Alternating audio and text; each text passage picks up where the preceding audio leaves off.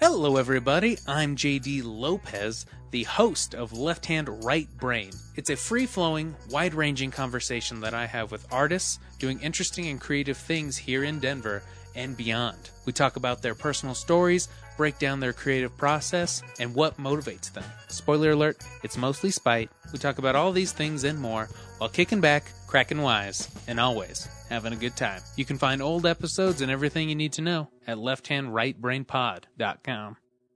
Attention, listener, I have an assignment for you.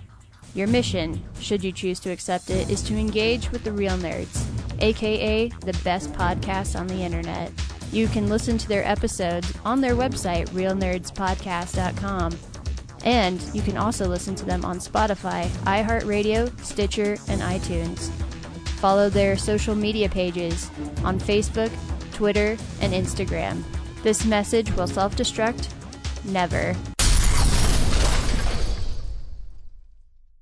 Hi, this is Ed Kramer, CGI artist from Industrial Light and Magic. I worked on the scarabs from The Mummy, the rock monster from Galaxy Quest, and you are listening to the Real Nerds Podcast.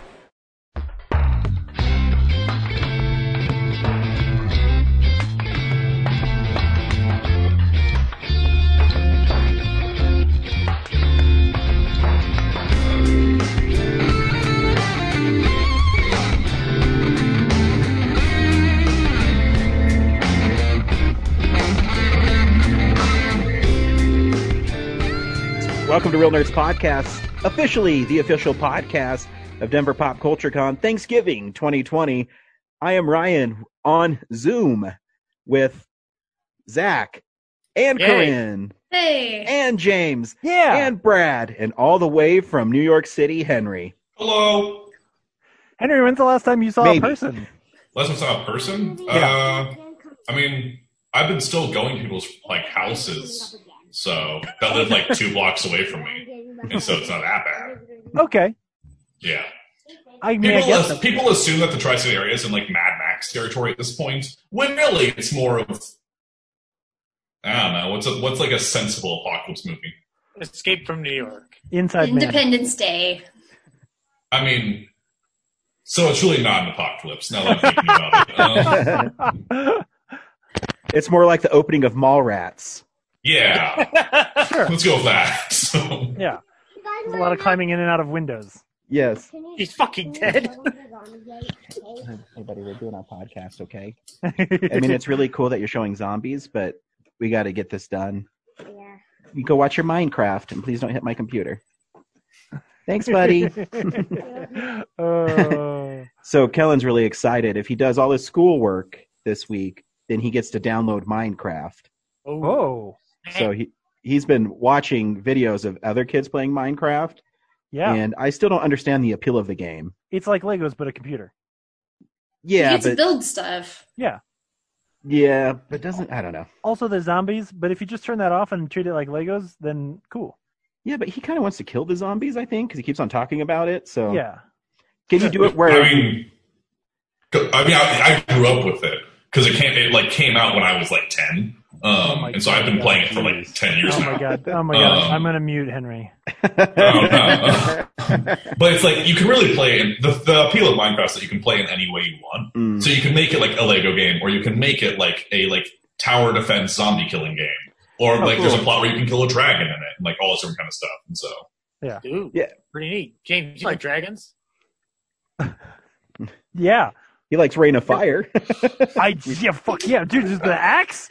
He Yeah. jumps with the axe at the dragon? Hell yeah, man. So, log- so logically, you might like Minecraft. We gotta get this podcast moving. I need to go watch Reign of Fire. Holy shit. yeah. Uh, hey, Brad, how are you? I'm all right. Yeah. You're like, for some reason, you're really far off my screen. There you are. Uh, that sounds like a personal problem. it is. I've got all, si- all five of you at the top of my screen. I'm trying to fix that, and it won't do it. Hey, have, you, have you gone into like the what's it called the gallery Oh, view so you can see? There we, everyone? there yeah, we there's go. grid view. Yeah, then you can see everybody. Let me see. It looks like the Brady Bunch. This week you're on- on it, all of you. This week on Zoom Customer Service Podcast. Yeah. So, um, as you know, our podcast is a little different now. If people have been listening, um, we can't go to movies, which really sucks. But uh, Corinne did something really cool where she did Movie Madness, which is a hybrid of March Madness and yeah, and zombies. And uh, but you know, she also included Fiddler on the Roof in one of her categories. So I mean, there's a little eh in it, and Space Jam.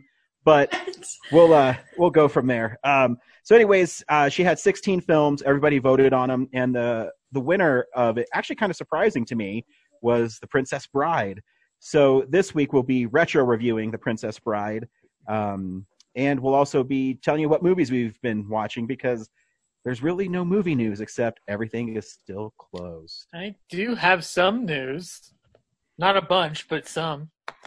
Yeah, like Oh. maybe we'll get to see Mulan one day. Yeah, Uh, in no, there's some July. Yeah. there were announcements. Okay, Zach, go. It's real news. Do, do you guys like that Robin Hood from the 70s from Disney? Because No. it's going to get a I Lion King. I just King watched version. it the other day. It's great. Yeah, it's, it's really great. Phil Harris plays Little John, and it's wonderful. Uh, we're going to get a live action remake from the Blind Spot director. Um, so, yeah, it looks like it's going to go straight to Disney Plus, and it looks like this has just been announced, but it's been in development for a little while. So, Oh. cool. We're going to get that. Yeah, I don't know. I do, Any I do love the theme from Robin Hood. Oh, hi, Zach. Yep. See you, Zach. We don't want to talk to you anyways. And that was the news. That I did. the news. I did everything I needed to. I'm out. I, I swear I didn't kick him. The right amount of Zach on this show. Yep. Yep. we have we have reached the Zach level. Oh, he finished one sentence, which meant that the Zoom was just like, nope, too much. He Yeah, did even- emphasize that was very important news, so had to get it out. Yeah. Oh. Well. I'm sure he'll come back. nice. Uh, so yeah, uh, thanks Zach for. Um, oh, he's back. Fuck. Damn it! Uh, I mean, man, we missed you, Zach. Thanks for coming back. I No, didn't miss no. you. Who's Zach? Oh, Who's Zach? Uh, you are. No, Yeah. no, because Zach wears a backwards cap and I'm wearing a frontward cap. you know what really works on podcasts? Visual jokes. that is true. They work wonderfully, Henry. You'd be surprised how well they work. No, um, but yeah, the only other thing I wanted to bring up, like, is like amidst like all the sad stuff, some cool stuff from Laika is that they're keeping their pay their staff on payroll throughout this entire thing, and I thought that was pretty cool because we're all Yeah. Laika fans here, right? Yeah. Yeah, so that's that's pretty cool of them to keep that to keep their staff going amidst all this. And I, then I'll be I'll be honest. I don't understand how they keep their staff going when there's not a pandemic going on. Like, nobody ever sees their masterpiece films. I know it's sad. Ugh. Dude, sad. they're, they're they're they're being bankrolled now by Annapurna, which doesn't have a bankroll at all. So, um, and then lastly, Can't wait Kevin, for Movie Pass to start investing in them. um, oh, that was good. this is lastly that I thought this was good. Kevin Smith is doing a pop up movies uh, movies restaurant that you can order from to support the coronavirus charity. So you're gonna have actual chance to eat some movies. You'll get hater tots from Jay and Silent Bob reboot, uh, a lasagna sandwich, and some chocolate covered pretzels. Oh, I want to get my cow tipper on. Like I'm- That's I'm not an option, and it sucks. I'm That reminds me- enough about getting fast food during this pandemic. I, I don't know. Pro- marketing promotional tie-in food maybe even lower on my list. it's it, it's gonna go to charity, so it's it's That's the thought fair. that's counting on this one. So, You're but right. yeah, good on good on Mister Mister Silent Bob to do that. And that's that news. reminds me of a joke from 30 Rock where Liz is pitching this idea for like a TV remote that if you see something you want to buy, you can press a button. And she's like, so if you've got to have Mr. Big Spaghetti, you can just press a button and buy it.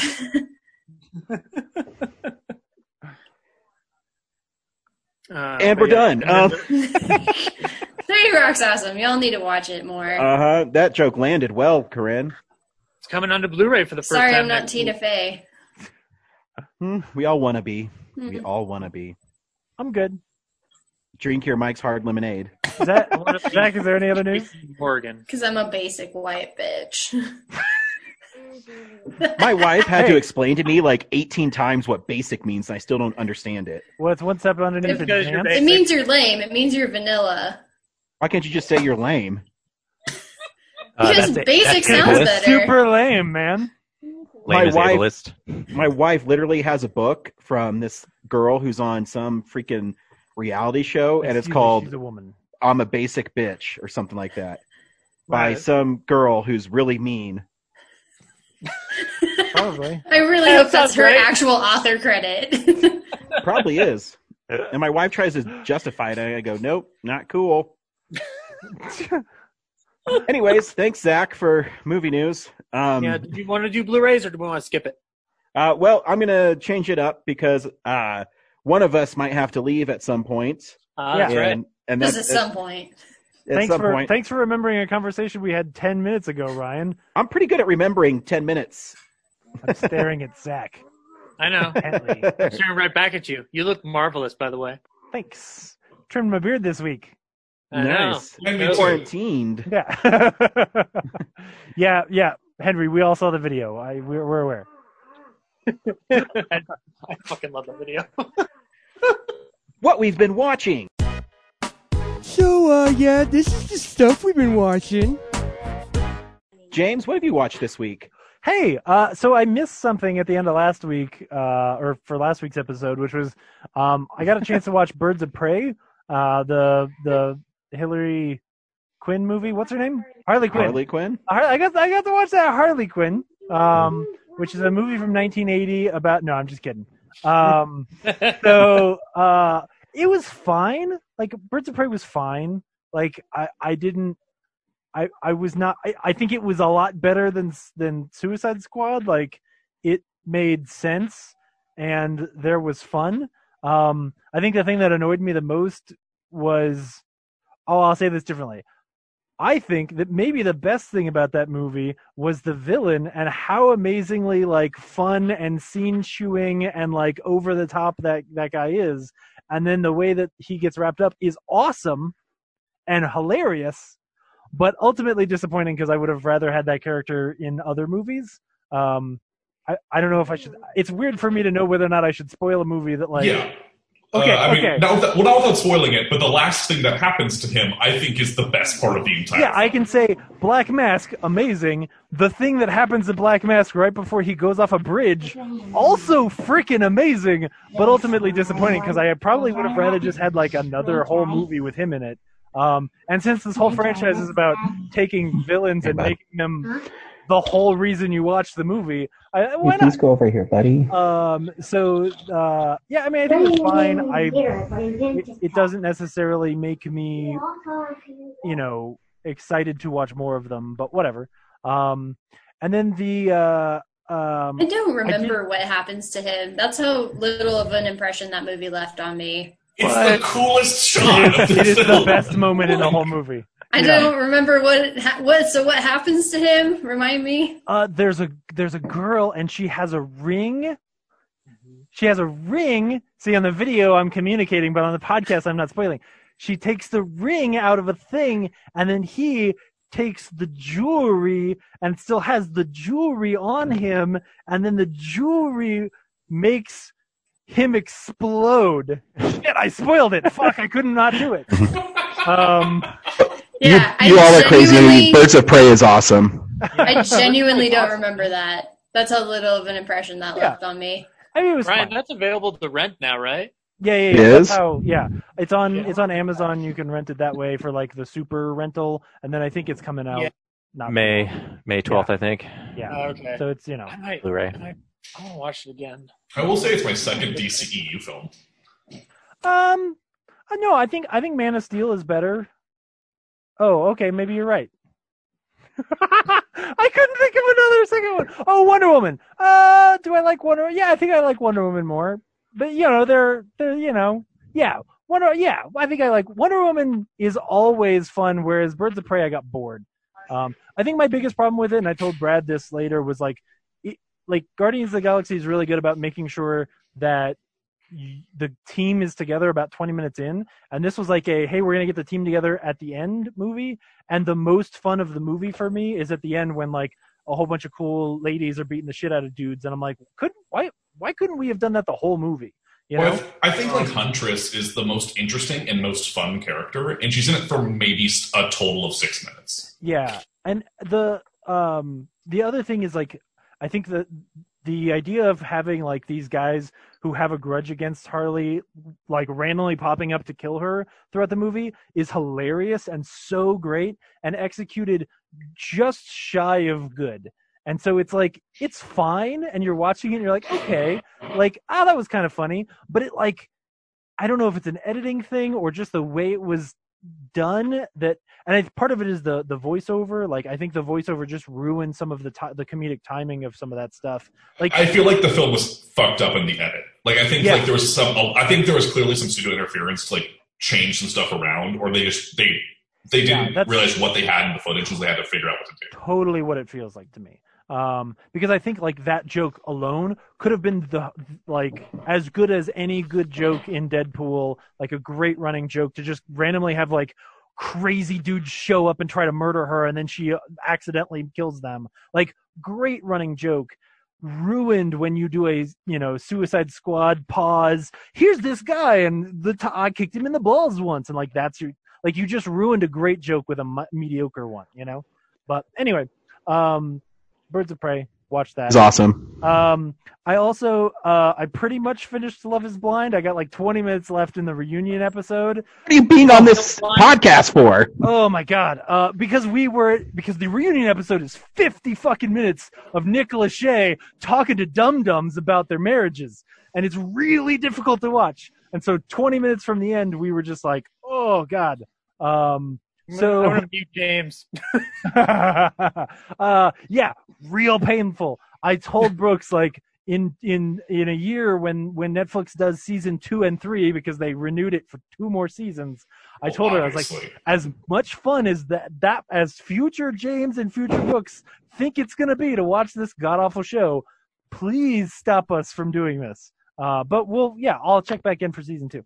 Um, It gets three seasons, and the the Joel McHale show Joel McHale gets two. What's that Oh, about? I know, dude, it's awful. We've been watching Community again, and it makes me miss that show so much. Not just Right. Community, but Joel McHale. Um, yeah. Uh, and then uh, so I also rewatched Iron Man two because I'm kind of going through a lot of the original Marvel movies. Um, Iron Man two more fun and coherent and fine than I even remembered. Uh, like I think it actually holds up overall better than I think it people gave it credit for at the time. But I think that the Mickey Rourke part has aged poorly. Um, like now I go back and watch Mickey Rourke in that movie, and I'm like, dude, phoning it in all day long. Like, like by comparison to Black Mask, who was chewing scenery wonderfully, like Mickey Rourke is just shitty. And like I'm just watching him now, going like, yeah, I didn't need you to have a comeback. Like I'm good. Like you, you could have cast literally anyone else in this role. Um, Well, yeah, I rewatched it last year, and I just feel like he just didn't want to be there. Totally. but Oh, but he yeah. was like, "Okay, I guess I'm here. I guess I'll do stuff. Why not?" But, Yeah. it's fine because Sam Rockwell is able to work with that. Yeah, he- like- he- that movie would be markedly better if Peter Stormare had done that part. Like, like somebody like that who's just a character actor, just being awesome. That movie would have been a lot better. Dude, Um, don't don't tempt, so- don't tempt me with a better movie. yeah, but overall, I think the movie is great. Um, and then the very last thing was I watched a Joe Dante film called Gremlins this week, Mm. which I have never Yeah. seen before. Um, oh, yeah, so I'd never seen. I'm meet didn't. James. I didn't grow up watching watching Gremlins. So when I watched that movie, um, I I told Brooks it was like the Caddyshack of of horror movies in a way, where it's like I think everybody remembers like a couple, like maybe 15 minutes of slapstick fun stuff and some good marketing, but the the majority of the movie is actually about a dumb kid you don't give a shit about, um, and that's what Gremlins is. Like, oh my god, how stupid is that kid? His girlfriend, they can't do anything right. They're constantly letting the gremlins get wet. And it literally at the end of the movie, like I turned to Brooks and I said, you know, we were, we had like 15 minutes left. And I turned to her and I was like, I think we're supposed to be rooting for the gremlins. I'm, I'm pretty sure we're supposed to be rooting for the gremlins. You- But yeah. they're murdering people. It's like the Suicide Squad of shitty 80s movies for kids. Um, I don't know if you can see goodness it behind me, Gizmo but there is comes a in at the gizmo. end and Hey, saves them from okay. their prodigy. Gizmo is great. Uh, the animatronics and the puppetry is great, um, especially when it's animatronics and puppetry and not stop motion. The stop motion is a little meh. Um, but Mhm. like the movie is is interesting to look at, but man, do I think that movie is bad. Are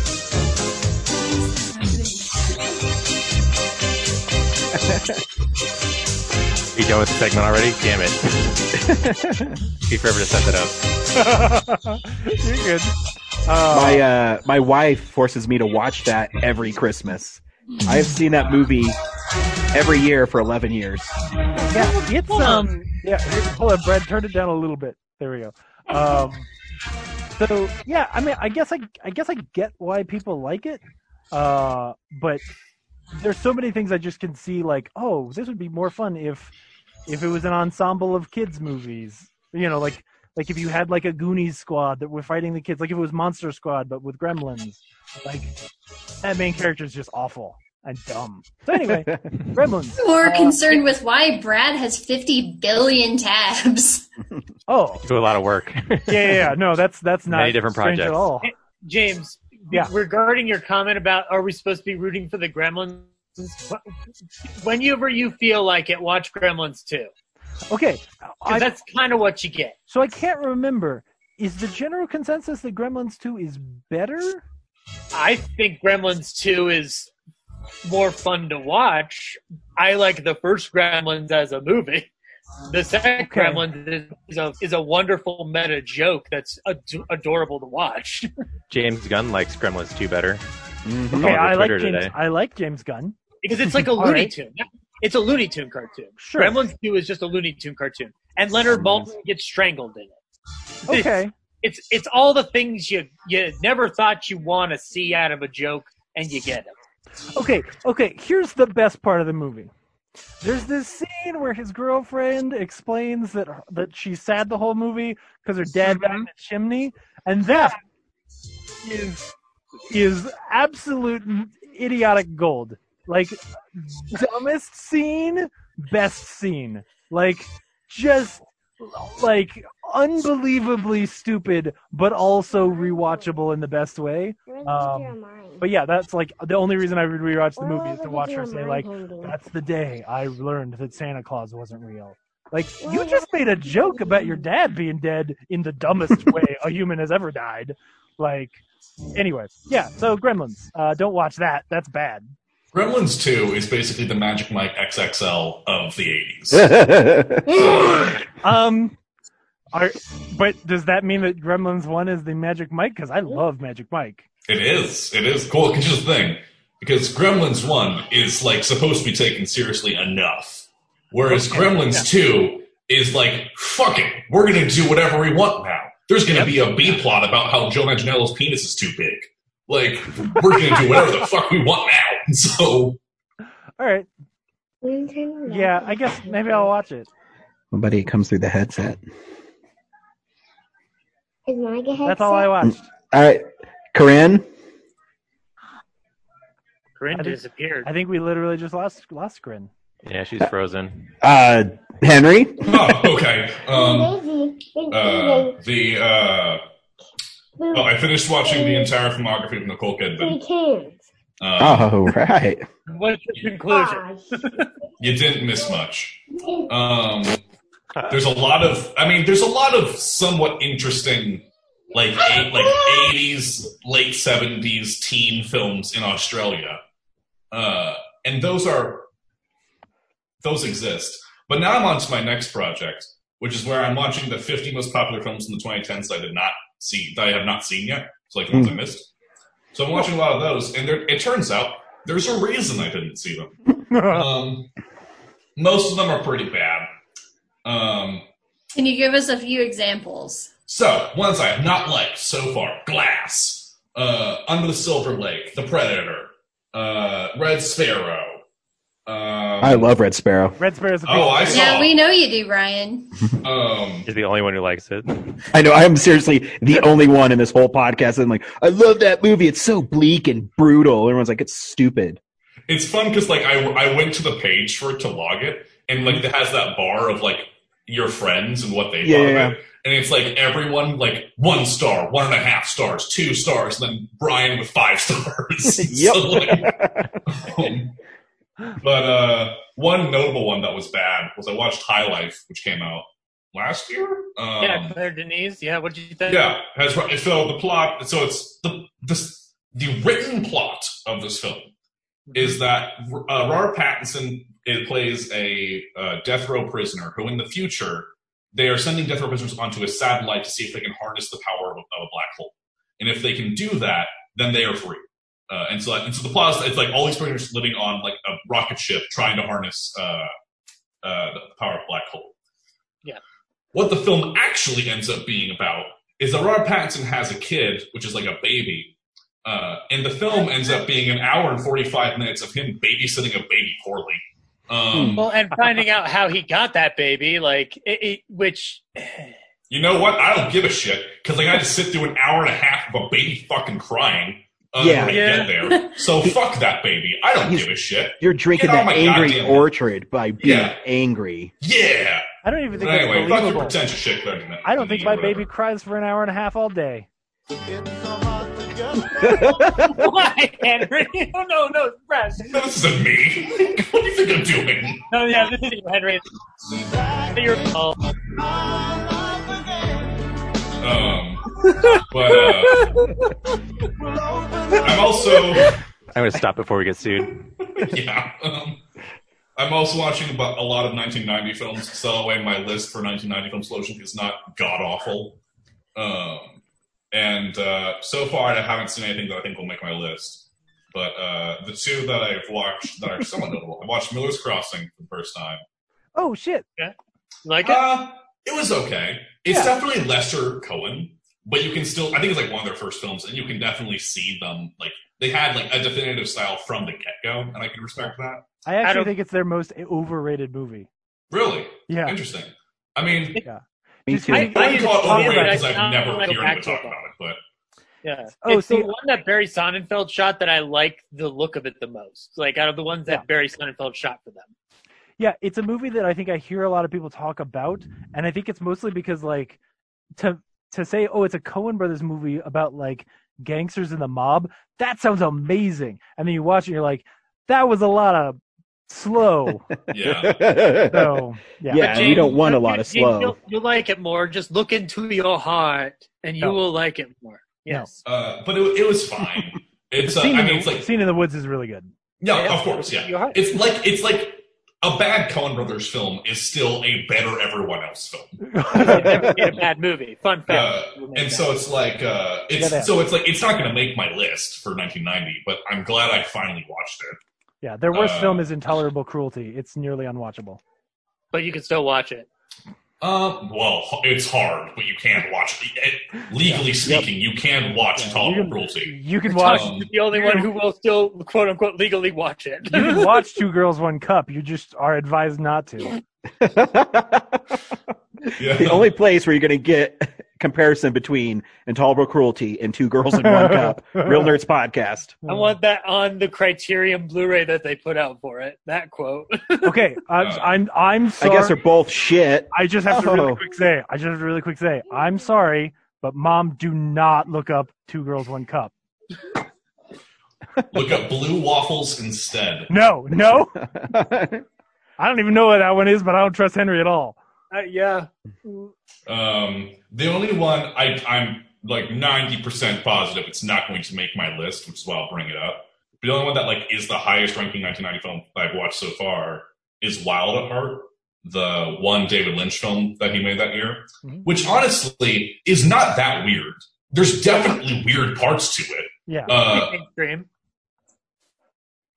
I mean, yeah, it's like there's definitely weird part. There's you. It's still a Lynch film, but it's more. It's definitely. It's not nearly a Mulholland Drive film though, or No, Empire or anything like that. Yeah, yeah, yeah. You can like watch that movie and see a guy who wants to make a good movie someday. Yeah, yeah. Yeah. Um, but it was fun. I mean, it's very much like if you want to watch his stuff and you're like, I want to see like it's, or I should say, it doesn't feel super like a Lynch film, but it definitely feels like an indie filmmaker from the '90s.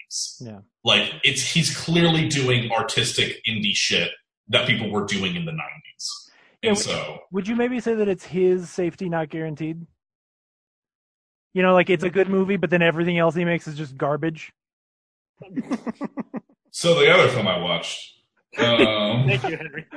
um, uh, I watched Bloodshot, the Vin Oh, Diesel film. Shit. Um, and he did it. He finally did it. Vin Diesel made a film so bad they shut down the entire film industry. Coronavirus isn't real. It was Vin Diesel's career all along. It's there's there's no the good parts of In there's here. nothing good. Oh, yeah, yeah. there's the virus's family. so there's nothing good about this film. Is it It's- fun bad? So there's one scene that's kind of fun bad. The rest of it's just kind of boring. Uh, basically, there's, there's the only part that I would say is good, which just watch it whenever whenever it goes on YouTube. You probably find that scene.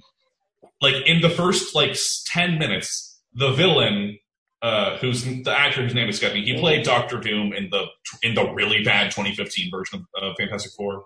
Oh, I could not remember his name. He's someone, but um, Julian something. yeah, sure. No, that's Um, uh, that's Oh, that's the original two one. yeah. Sorry.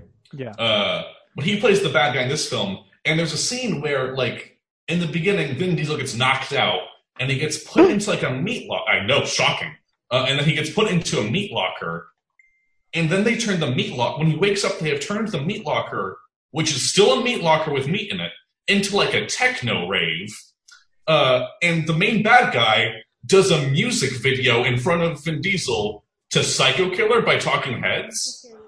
And like that scene comes so out of left field that it's so absurd that that's the one enjoyable scene in the entire film. Uh, Wow. Henry, really quickly, Tony Kebbell is his name. Toby Kebbell. Oh, Toby Kebbell, yeah. Well, Mr. Kibble, you picked the wrong film. Uh, yeah, I don't think he got the pretty pick. good at that, apparently. Uh, and then the last one I'll mention, because I'm pretentious, I watched Bacurau, which is a Brazilian film that came out. Well, festival wise, came out last year, and then it came out the week everyone went into quarantine this year. And then you can it watch it one- on. Is this, is this the one that Kino Lorber put out on their Yeah. service? Yeah, yeah, yeah. Okay. Right. Uh, and I would recommend it because it's basically a, a a really weird and kind of almost horror western uh, about this like small town in Brazil who like after their mayor dies, they start realizing that like for weird for like unexplained reasons, their town is disappearing off all maps.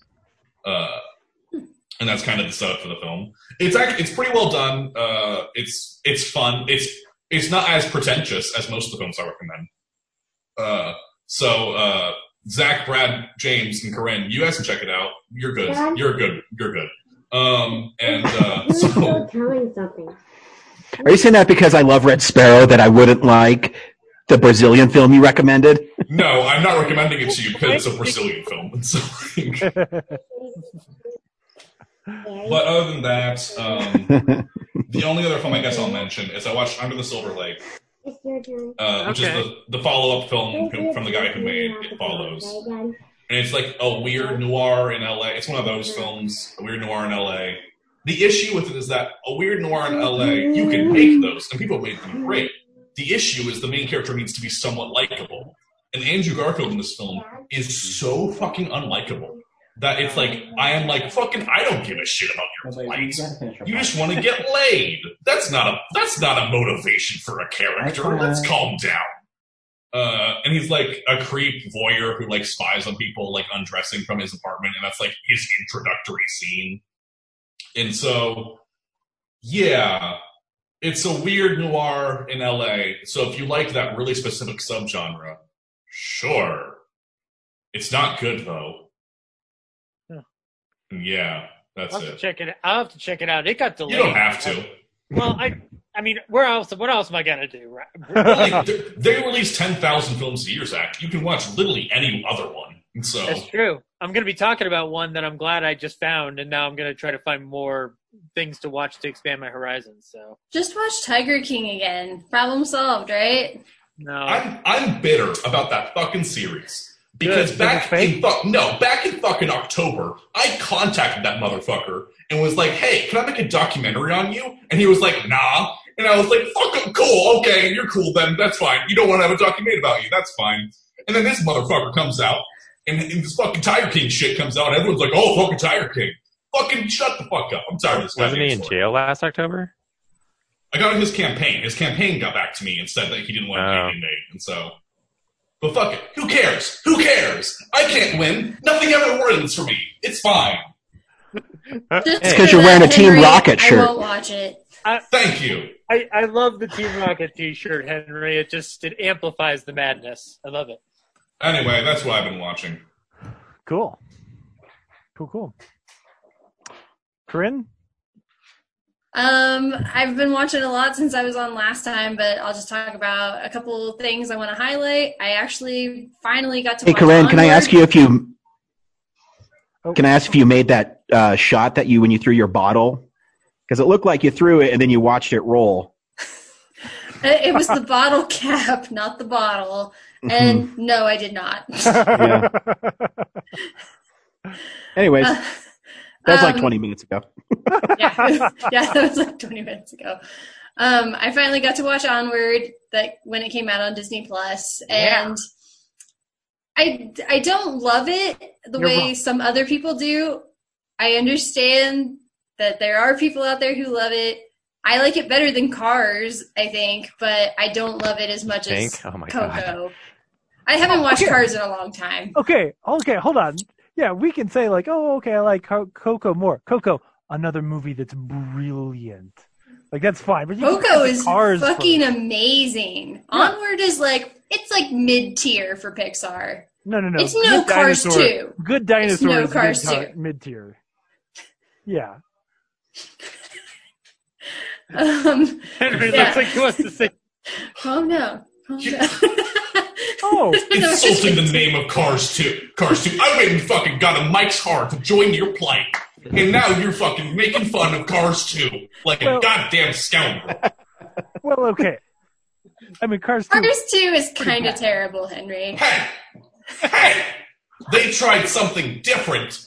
In, in the day and age where everything's Yeah. awful and unoriginal, A they went cash original, grab. and you are hey cars that are spies. It's a revolution. Literally.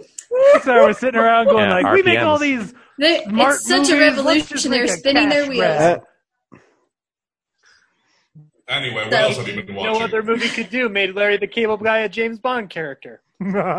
I so my biggest takeaway from Onward, if anybody hasn't seen it yet, um, I think you should see it, but I don't know. I, I didn't love it. I enjoyed it though, but I realize there are others out there who love it more than I do. So Of the I 20 I'm films I've seen this year, it's my favorite.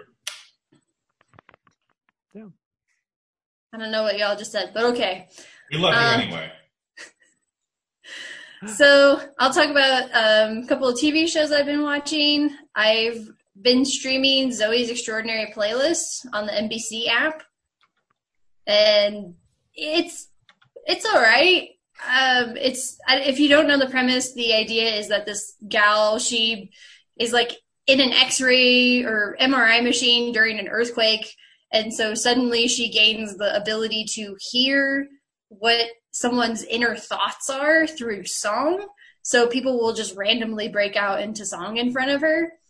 And the funnest part of the show has to be when she is watching somebody else sing their, she calls them heart songs, while other people are in the room. So the episode I just watched, her sister in law is singing this song about like how she wants to get laid by uh, so like the brother is like totally oblivious to this right? It's because it's his wife. And she's like yeah i want you to loosen up my buttons baby. And she's like doing all this like sexy dancing. And he's just you know the actor's just like sitting there. And he's just like t- you know and she's dancing around and so it's so it's kind of funny in that sense. But I don't know. Sometimes I fast forward through the song numbers because I don't care, but other times they're fine. I don't know. seems It's, like it's Glee, but with more rules. I was just gonna say it sounds like Glee because I would fast forward to that right to the credits. I think actually the storylines are kind of interesting sometimes. It's an interesting enough to get me to come back and keep watching it. That there's like a lot of different drama with like her and her friends, and she's got a new job at work, and she got a promotion over her former coworkers, and there's there's different storylines going on. And honestly, I'm kind of surprised at how much they pack into a given episode, along with all the song numbers that they do. But It's amazing also how much you can pack into a script if you remove all the development. I think it's well, it's also the the episodes are like 45 minutes long instead of 23. So it's a it's an hour long instead of a half hour long show. So I think that that's part of the reason why. I would you know, imagine Corinne, that do you like the lead actress in that show? I think she's cool. She seems to be doing a pretty good job. I think the cast actually is pretty charming in general.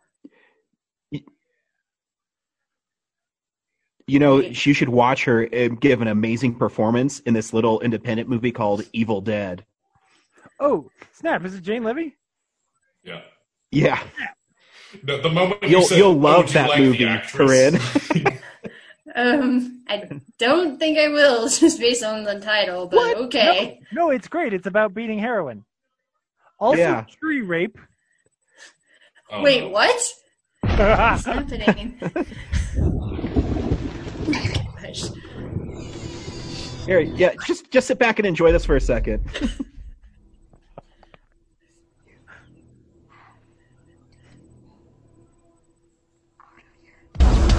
Screen delayed, so it's just showing Jane Levy looking creepy.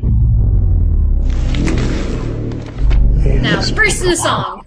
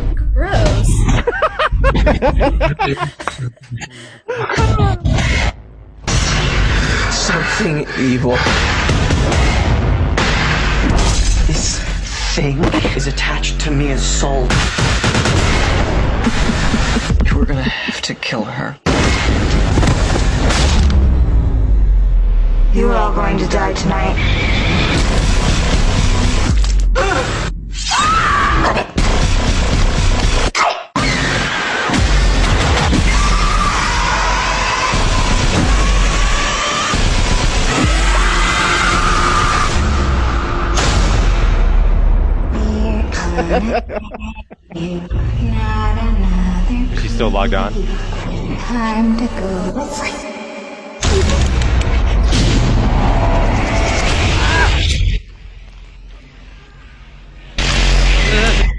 Ew, no! Oh, gross. Uh, Oh god, that movie's so good. oh, what the hell? Yeah. That movie's uh, that Brian, movie's did I great. tell- It's an Brian, did I introspective tell movie about when I- heroin addiction. Brian, did I tell you when I saw that movie in the theater? Um, I had I was recovering from a hangover, and so when that scene with the tongue over the knife happened, I ran out of the theater to barf. Oh. I just could not handle it. That was Ah. that movie's great. The movie's Yeah. fucking fantastic. God. I've got it on my shelf. I'm gonna rewatch it tonight now. The director of it is apparently. It's it's seriously a really Brad, scary don't. movie, and it's awesome. Brad, don't. Right up your alley, Corinne. God damn it. I, I doubt it. I never forced myself on her. Stop. I promised I would set her free just as soon as she gave me a child.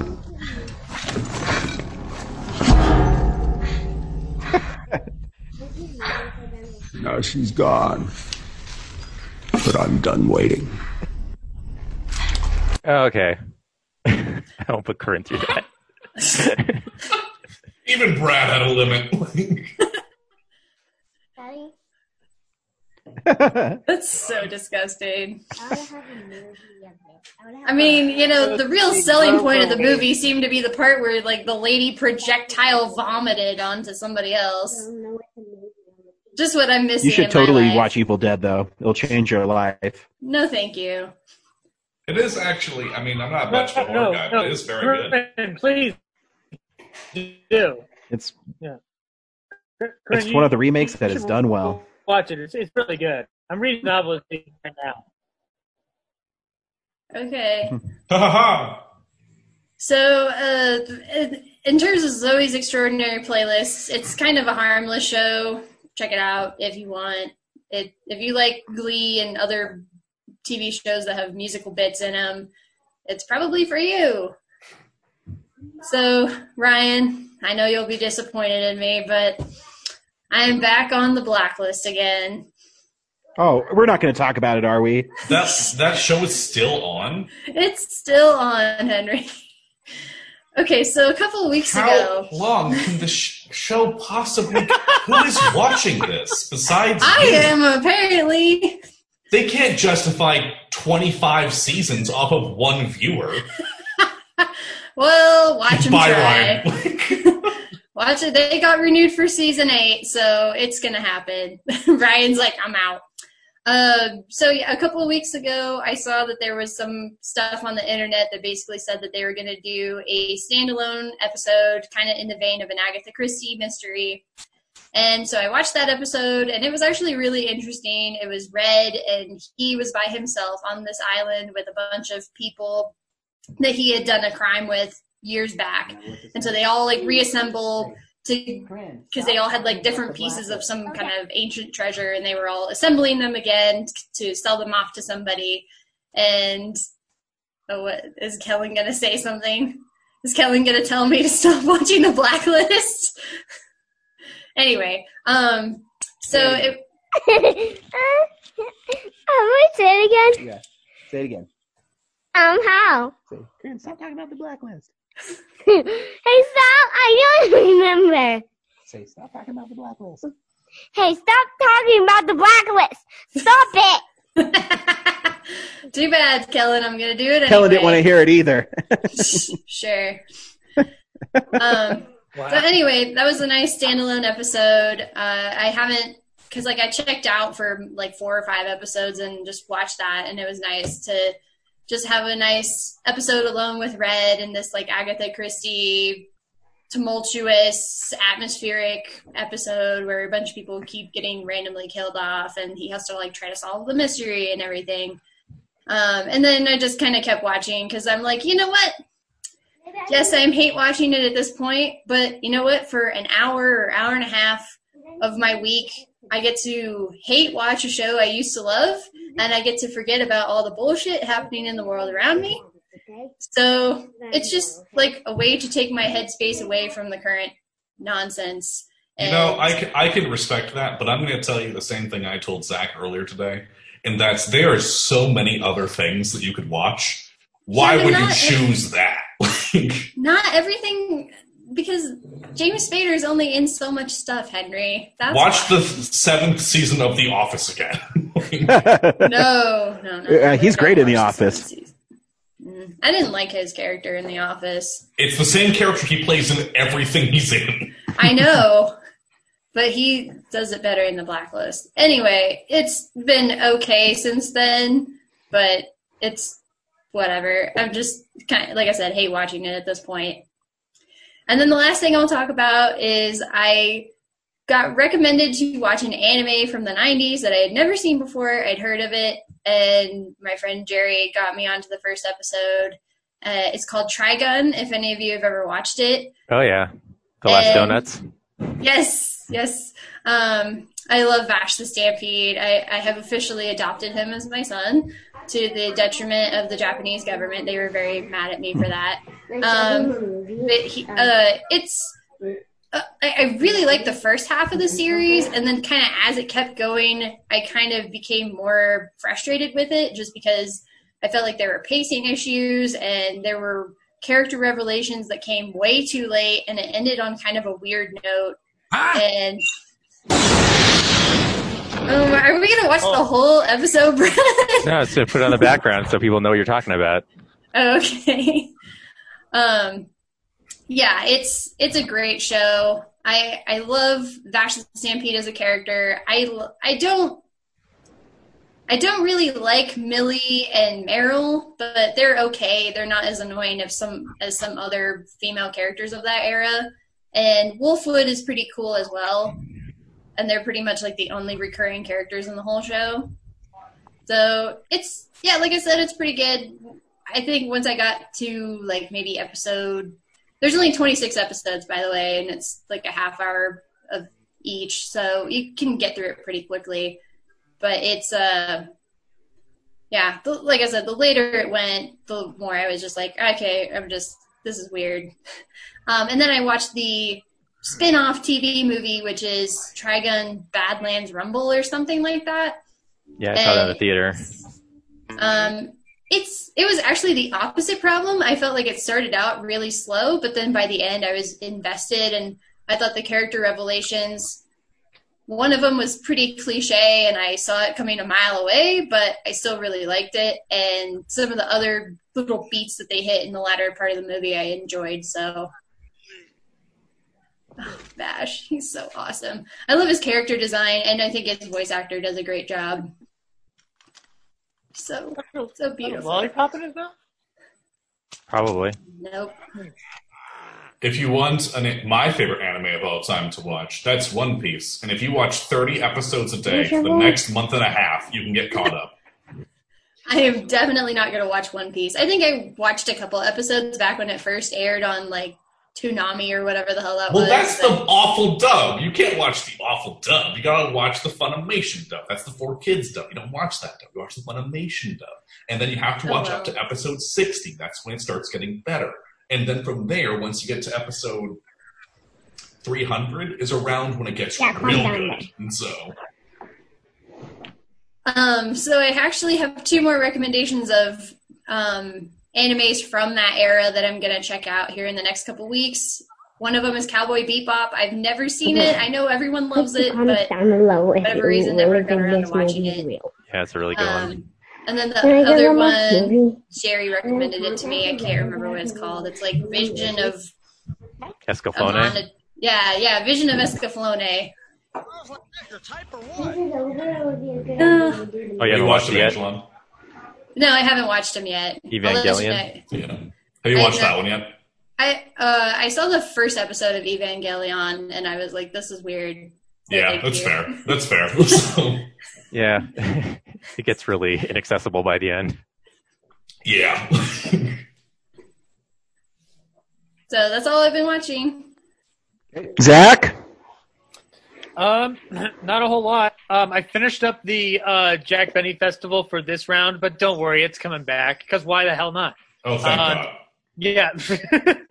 um, part of it was I went I went through one more film um, in the cycle, and it was one of the new. Uh, somehow I was able to get a DVD delivered to me amidst this nonsense. So cool, Amazon. Thanks for making that an essential item. Uh, but it was called The Meanest Man in the World. It's from 1943, and uh, it's a 57 minute movie with Jack um, and uh, Eddie Anderson, who played um, Rochester on his show. Um, problem is the movie's very outdated, has a lot of outdated stuff in it. However, if you're watching it from the perspective of the Jack Benny character, it makes uh, it, it it actually does better than most films that he was acting in outside of the Lubitsch film that he did. Um, it- it's not it's not terrible. It's just it's it's meh.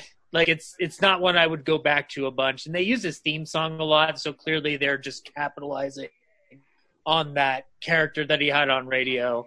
Um, but the things that I loved revisiting though were just the TV specials and Ryan, there's a TV special that he did. It was like his first farewell special.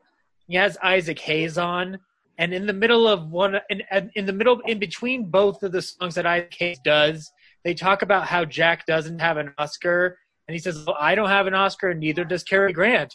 and Isaac Hayes just looks off screen and just goes, "Gee, Cary Grant without an Oscar," and just nods his head. It's just and it's it's just so funny. Like it, it was wonderful. Um, uh, but among the movies that I watched, um, after our review for this week, I decided, well, I want to watch more Cary Elwes, so I popped in Robin Hood Men in Tights.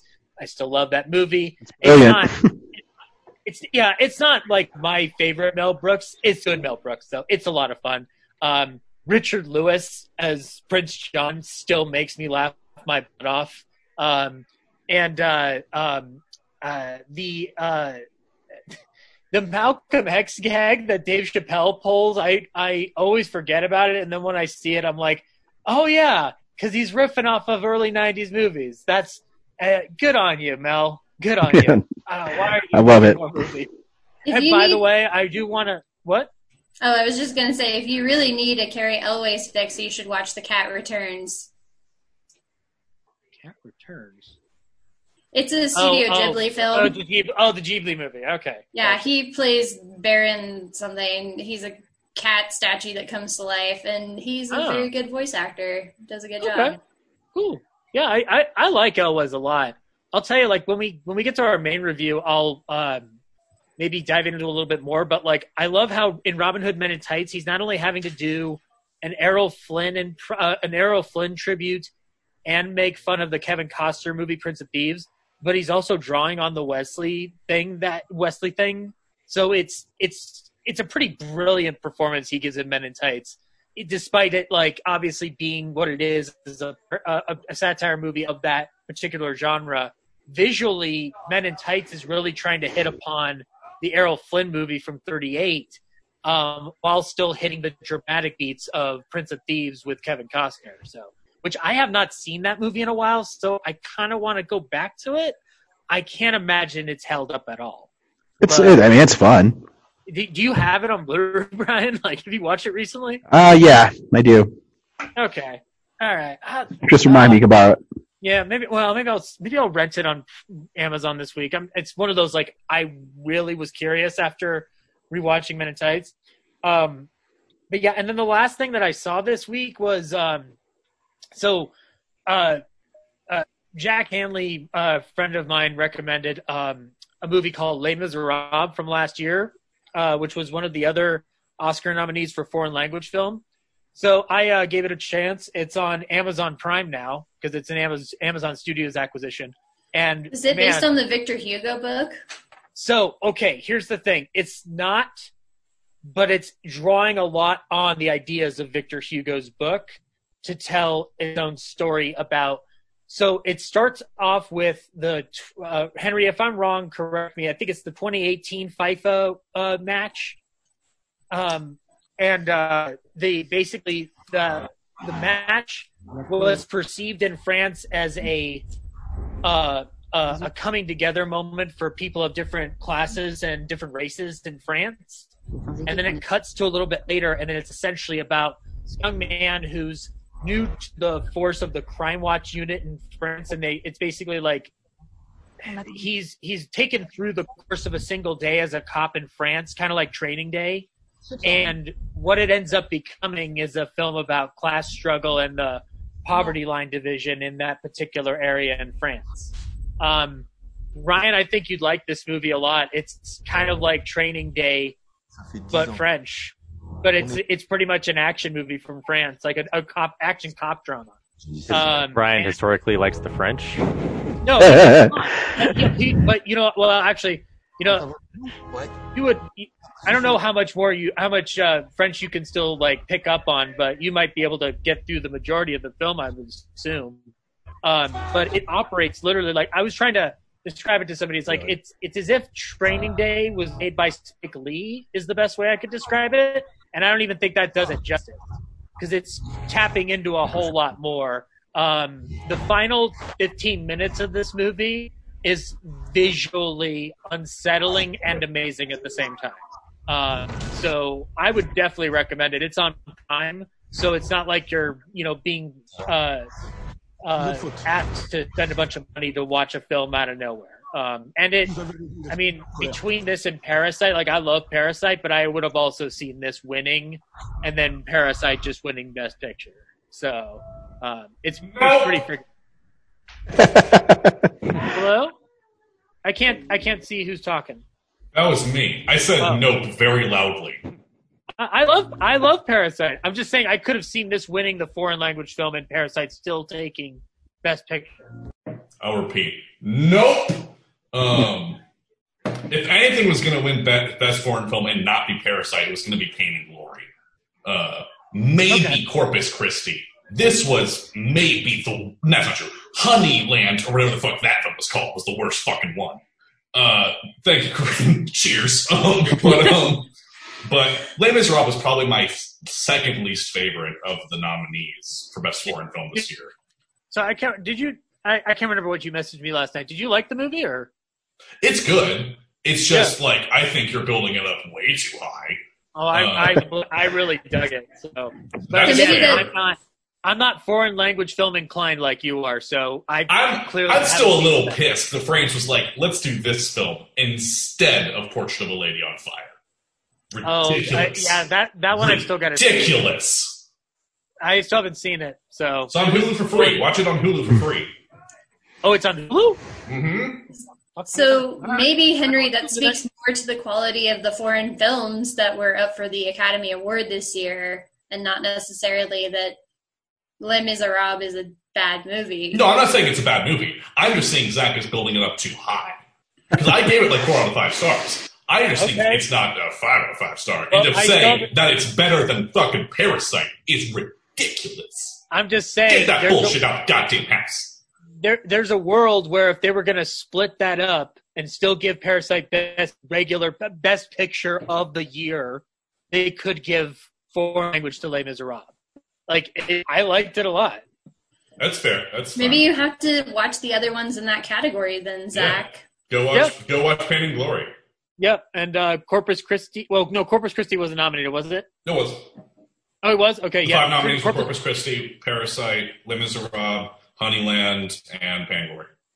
Yeah, no, Corpus Christi's the one that I saw the premise of it and I got interested, but I just haven't gotten to it. So That you might be my third favorite of the, of the five. And so is that another Kino one? Because I was looking up Bacurau. Just it's. now. I think it's on Kino. It's it's on one of them like that. I'm pretty sure. And so Yeah, but yeah, so but no, it just it. I will say about Les Miserables, like it's just it. Uh, it's not the first film, but it's their first narrative film. Like their first feature film. I'm, yeah, it's like shit. I'm impressed. Like there's a lot of cool stuff that's pulled off in that. Um, I think if anything, the only thing that might have been a little like okay for me was the drone bit, but I like it how it plays into the story. I just Yeah. I just wish There's- it wasn't really a visually connecting tool. But- yeah, it's kind of it's kind of a plot because the like the film has like a lot of plot lines going on at the same time.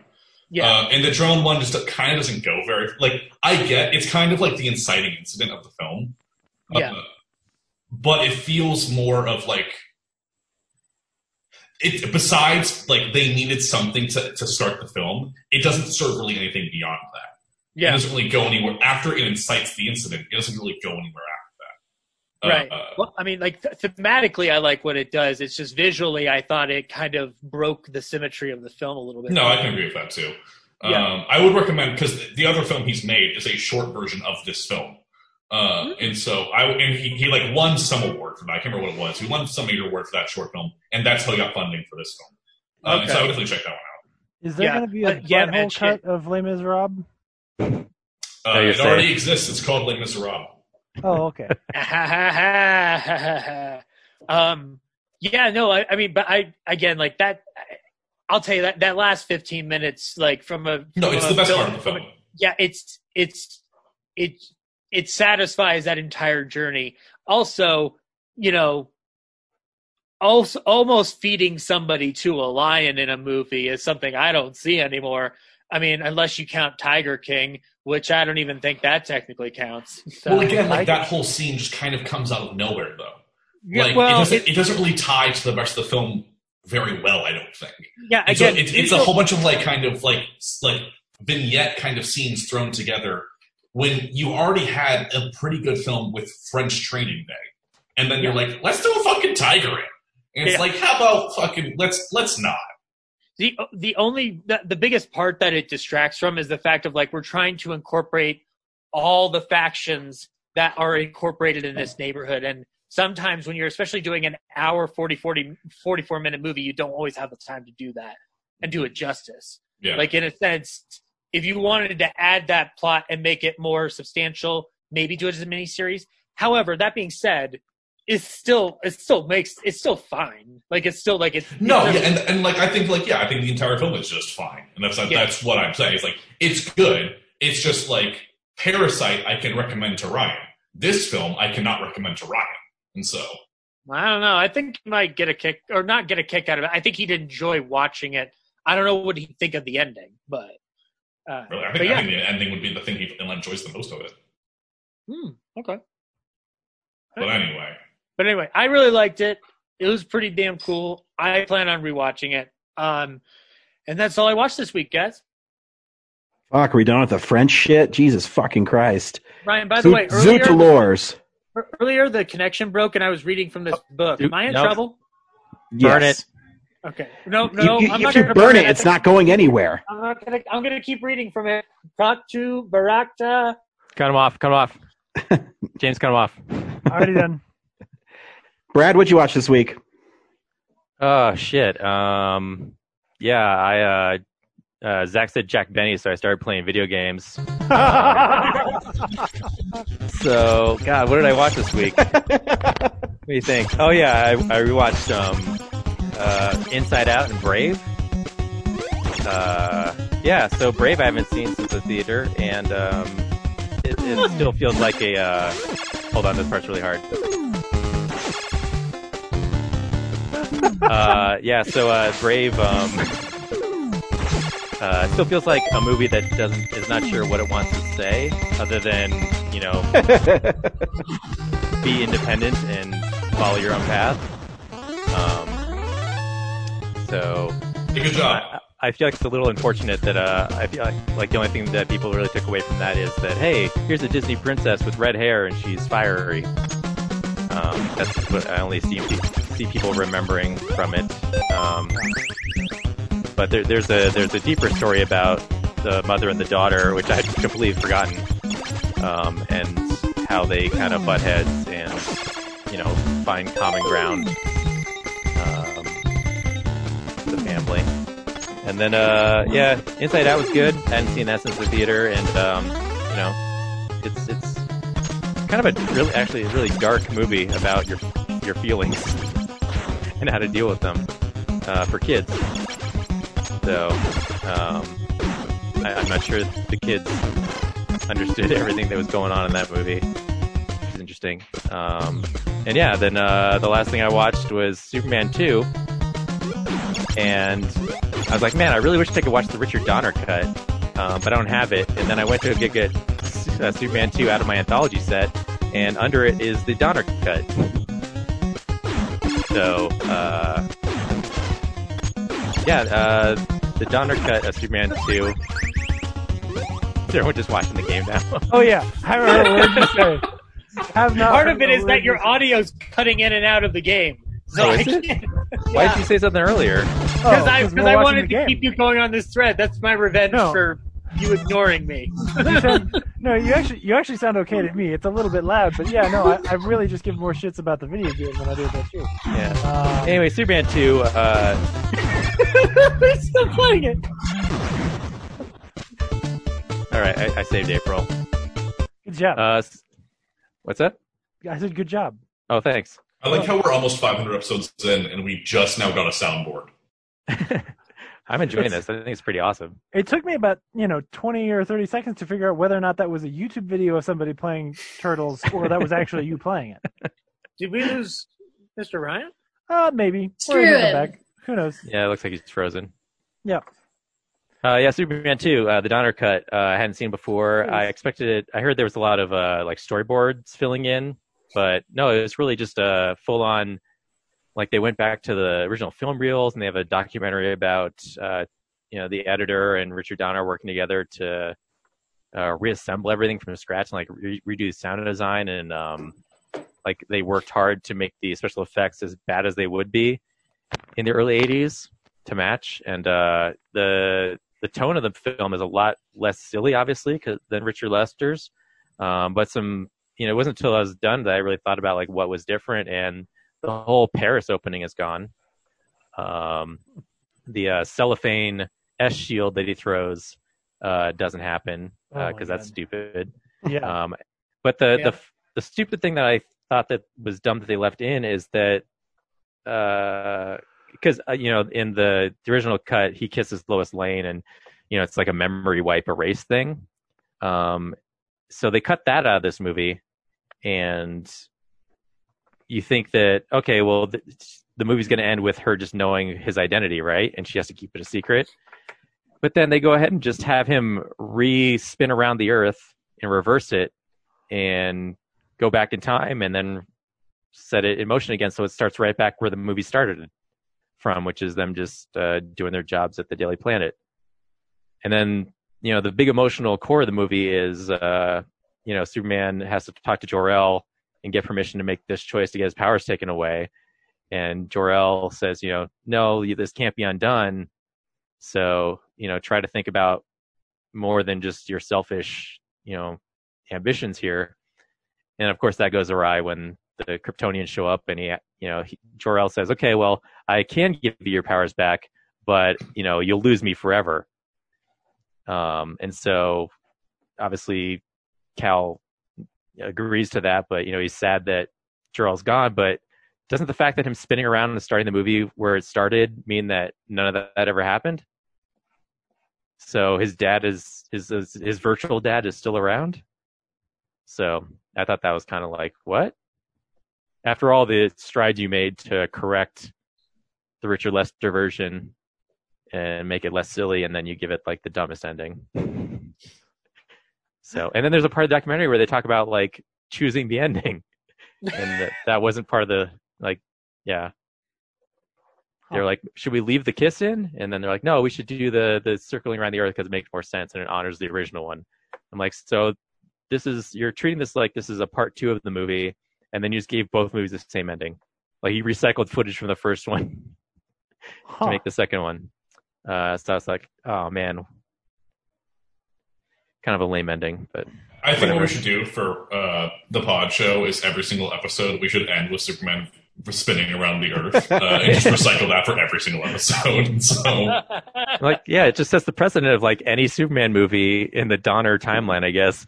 Uh, just you could just resolve it by having Superman uh, spin around the Earth, and then the villains are gone, and you know, although too the Kryptonians are released from the Phantom Zone by a rocket that in the first movie Superman is diverting into the atmosphere, and so if he reverses the Earth like the first movie, then the rocket should like he didn't go far back enough, so he should still be shooting the rocket off into the Phantom Zone.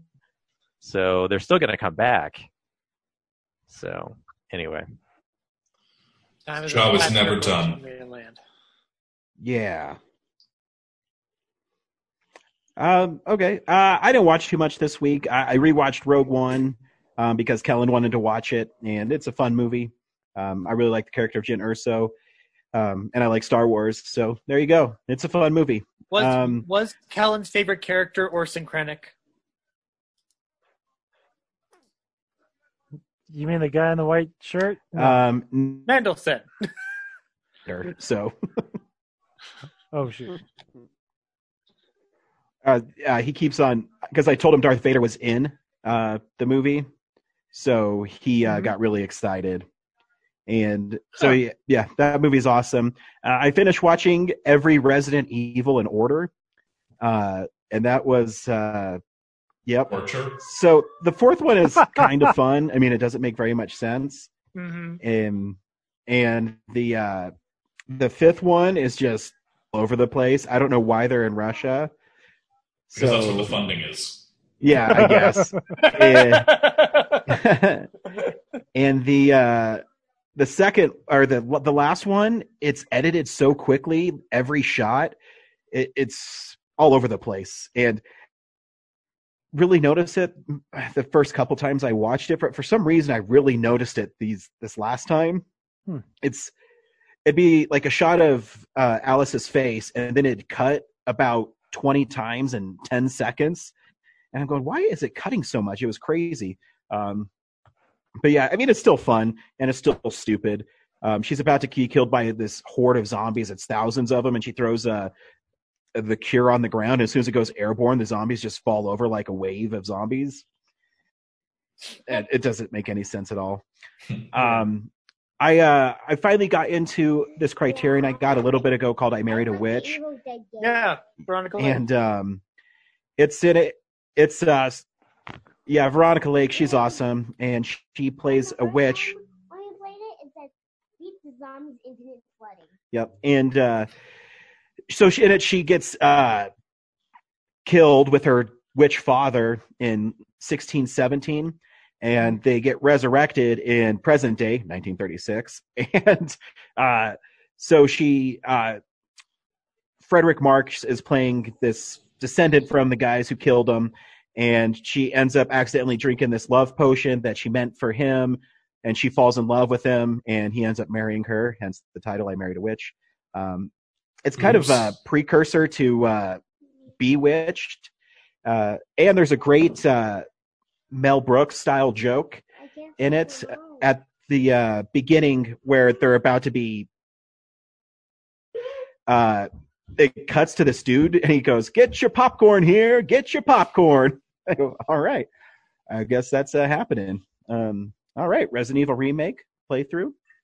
I switched games, sorry. And the last thing I watched was I changed uh, Kate is enough. Uh, yeah, yeah, uh, list to uh, to Kate Watch, which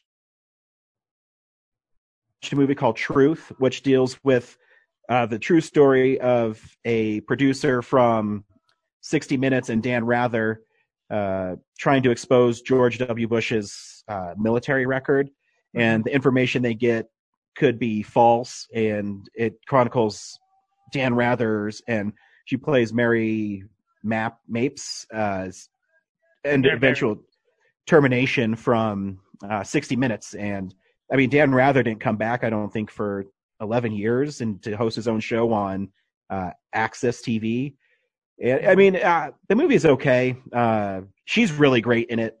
Uh, uh, That's the one with Robert Redford. Robert Redford's Yeah. great as Dan Rather. Thank you. And uh, but overall, it's an okay movie. I I think it's because the scandal to me isn't that big of a deal about oh he's a president now and he didn't meet the physical requirements as a pilot and you go okay I think. uh, is it how how was the direction with it in, it in terms of what you could see? Because it's James Vanderbilt doing it, and it's the guy who wrote Zodiac. I still haven't seen this movie, so yeah so he's it's his first film he's directed he also wrote it um, he does this really interesting thing that um, the movie starts off really colorful and uh, you know they're so sure about the story they have. And then i i noticed that when the story starts that their sources don't work out he starts uh, putting Cate Blanchett in the center of the frame. And then he, he'll have two characters standing on opposite sides of her and blocking her. So she feels her i guess it's her world is starting to close in on her. Um, Oh, it's a really fascinating uh, direction uh, but then it, do- it kind of overplays some things.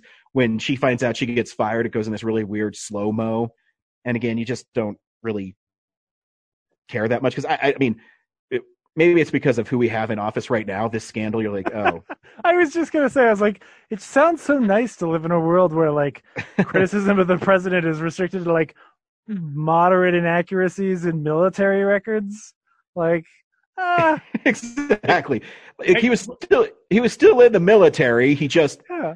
got special treatment and you go okay Well, it Yeah. came out. It came out in 2015, I think, right? yeah yeah Yeah. yeah Yeah. Right. Okay. That- So that we still didn't it. quite it was know. A, it was a naive time, guys. We're like, know? it's the end of the world. He didn't pass pilot's exam. yeah It, it was a naive time, guys. We had movies like Truth and Force Awakens where nobody really questioned anything. So you, uh, I don't know. Well, that's cool. I want to watch. and when that you watch now, a movie like The Post, where the stakes are a lot bigger, Yeah. Yeah, mm-hmm. I mean it's it's it's a it's a good movie. It's just in this world of all president's men and the post, you go, oh, okay. It also like it came out the same year as Carol, which Oh, is yeah. like another Cate Blanchett film, which has a much more heavy performance in it. And that's, Yeah, and that's so- not fair. and, and and Carol is an amazing film. If oh, you Oh, haven't yeah. seen Carol, you should watch Carol. And that movie is, I think Carol is one of the most beautifully shot, like low budget movies I've ever seen. Mhm. Um, but yeah, it's really well done. And some creepy music. Yeah, and uh, yeah, that's all I watched this week. Real Um, quick, did you ever talk before- about the Man of Snow? I was gonna say from before we Snowy get into the, Nope. what's up? Oh, Did you ever talk about watching The Man from Snowy River on the podcast? Because I know you had messaged me about it. Um, I I don't, don't, think you ever talked about it. I don't on think I have. No. So I lent Yeah. him my movie, Um, The Man so from yeah, Snowy a couple River. weeks ago, everybody. Corinne let. And yeah, it's it's a good movie. Um, I, I I need my westerns with a little more killing in them. Um, but uh, yeah, no, it's fun. The the um the horse stuff, wrangling and stuff is pretty fun in it. And uh, Corinne recommended Kellen watching it with me. And Kellen watched it for like five minutes, and he's like, "Fuck this movie," and he bounced. I He don't understand. You, I forget what it was, but you like posted something else on Facebook that was like a really boring movie, and I'm like, how is it he can sit through that, but he can't sit through The Man from Snowy River? I don't watch boring movies. Bullshit. I watch. I'm gonna figure out what it was because it was something like I just Kellen has terrible taste in movies apparently. Uh, false. He loves Indiana Jones. Um, Okay, And- has fine taste in movies. that's right. I mean, you're the one who put Fiddler Roof in your movie madness. I mean, let's, let's just Because. I own it, Ryan. Jeez. Yeah. But you, you you didn't own any other like classic movies, No, I mean- I do. I just I was trying to find like different genres, different. and it got its ass of- kicked because everyone's like, "This movie sucks." Yeah, it was a four seed for a reason, dumbass. Whoa, dumbass, easy Let, enough. let's be careful. He is the host. Thank you, Henry. Bonus points for Henry. So there's like I got you, boss. I got you. Thank there's like 15 minutes at the end of Gremlins where the Gremlin's got a chainsaw and is trying to attack the bad, the good guy, but the good guy's got a wooden baseball bat, and it takes 15 minutes for that goddamn chainsaw to get through that baseball bat. it's ridiculous, unwatchable. Holy shit! Fiddler on the Roof's a great movie, Ryan. But, it was uh, just it was just up against like the number one overall number one seed in the tournament, basically. Uh, Yeah. Fiddler on the Roof. Um, great movie. No. Um, good movie. Sure. Films about fiddlers. It's in the top five. Corinne, the only boring movie Ryan's watched is any one that I've made. So technically, you're right, but also Ryan, I'm sorry. So It's okay. Um, but uh, yeah, no, The Man from Snowy River is actually a pretty fun um, family film. You know, it's yeah, it's long though. The Man from Snowy River. No, it's not. I No, think- it's No, not. oh, I thought you were talking about Fiddle on the Roof. I'm sorry. oh, Fiddler on the yeah, Roof Fiddler on is the really is god awful. It's like three hours long. How long can he fiddle on that fucking roof? Let's calm down. The only movies that deserve to be three hours long are Mel Gibson's The Patriot, Mel Gibson's Braveheart, um, The Lord of the Rings, and the Hobbit movies. And Mel Other than Gibson you that, were the going to say Passion Mel of the Gibson's Christ. Lord of the Rings. and uh, Uh, Avengers, Endgame. Endgame. Yeah, there you go. Uh, you know, actually, I did watch Avengers: Infinity War, and I realized I'll never be as smart as the writers for that because there's a moment in it when Thor is talking to the Guardians of the Galaxy, and they say that sounds like a made-up word, and Thor says all words are made up, and I go, they are all made up. Yeah. That's that's when I know I'm never going to be that smart. And creepy music. Uh oh, Kellen's playing creepy music. Uh, anyways, before we get into the Princess Bride, Corinne has a catching the classics, evidently. Yeah, sorry, I forgot to talk about it when we were doing our what we've been watching earlier. So here is the most recent iteration of Catching the Classics. Hey nerds, Corinne here for part 34 of Catching the Classics, where I watch famous and popular movies I've never seen before and send in my review. And I know last time I said I'd let you guys pick as to whether I would watch Zodiac or Inglourious Basterds. Um, and because the way it was put on the website, or I mean on the Facebook page, uh, it was kind of hard to keep track of how many votes for which movie, so I have to go back and double check that. But anyway, I didn't feel like watching like either a three hour long historical revisionist action movie or a probably two or three hour long whatever Zodiac is crime drama. Um, so I ended up watching the 90 minute uh, Clue. Yeah, I watched Clue this week because I'd never seen it, and uh, I'd heard good things, and it was uh, it was really good. I liked it a lot, and it it it felt like a combination of um, the Ghost of Mr. Chicken meets And Then There Were None, which is a really strange combination, but it kind of worked somehow. That it, you know, was both like a little sinister and dramatic and tense and also a little bit like silly. Actually, a lot silly. It was very silly sometimes, but uh, yeah, I really enjoyed it. I liked all the different alternate endings. Um, one I like more than the other just because I feel like it kind of makes a little bit more sense. And I don't want to say which one it is, just in case somebody hasn't seen it, but um, yeah, it was just, it was a very clever movie, very well written, so that different plot points that happen could be explained different ways later at the end when they have the alternate ending. So it's like, oh, like that's how so and so may have known about this, or oh, that explains why that never happened or whatever. But yeah, they leave it flexible or open ended so that it could go with any of the alternate endings. But um, yeah, it was really good. Funny. There were a couple of moments I laughed out loud, and there were a couple like there when they're searching the house. I was I was kind of getting a little tense, and I was like, all right because I've never seen it. So I'm like, eh, is somebody gonna jump out right now? I mean, the killer's probably one of them, but maybe there is another random person running around in the house that I don't know about. But anyway, it was a lot of fun. Glad I got to watch it, and Tim Curry and everyone did a great job. So props to Clue. I was tempted to give it five stars because there isn't anything about it that I don't like but I don't think it's like as high of quality as my five star movies. So I'm gonna give it like four or four and a half, just because even though I think it's a very well rounded movie, as in like there isn't anything super obvious to it that's bad, I just think it doesn't have as high of a ceiling as something like Unforgiven or The Truman Show does, if that makes sense. So yeah. Clue. Was a good movie. Go check it out. It's on Amazon Prime if you have that. Um, so I might get around to watching either Inglourious Basterds or Zodiac, depending on which one actually ended up getting more. Well, I guess they didn't get votes technically. They got comments, so I have to go back and count all of the comments, make sure there weren't duplicates or anything. But um, don't be surprised if I call another audible and just pick another random movie that pops up on my list. So, yeah. Well, hope you all had fun, nerds, and I'll talk to you again soon. Bye. So I watched Clue, everyone. I want you all to know that. Oh, nice. Good. God, it's so good. Because I know I threw up the poll or whatever, and it wasn't like really a poll, so it was kind of hard to keep track of whether Zodiac or Inglourious Basterds won. So I was just like, whatever, I'm gonna watch like a 90 minute romp instead of whatever either of those films are. one's three hours, one's like two hours and 40 minutes. Yep. I think, Corinne, technically, you made the right decision. it's like, this is a good movie. I really liked it. Yeah, Clue's great. Yeah, Clue's great. It's really zany. Yep.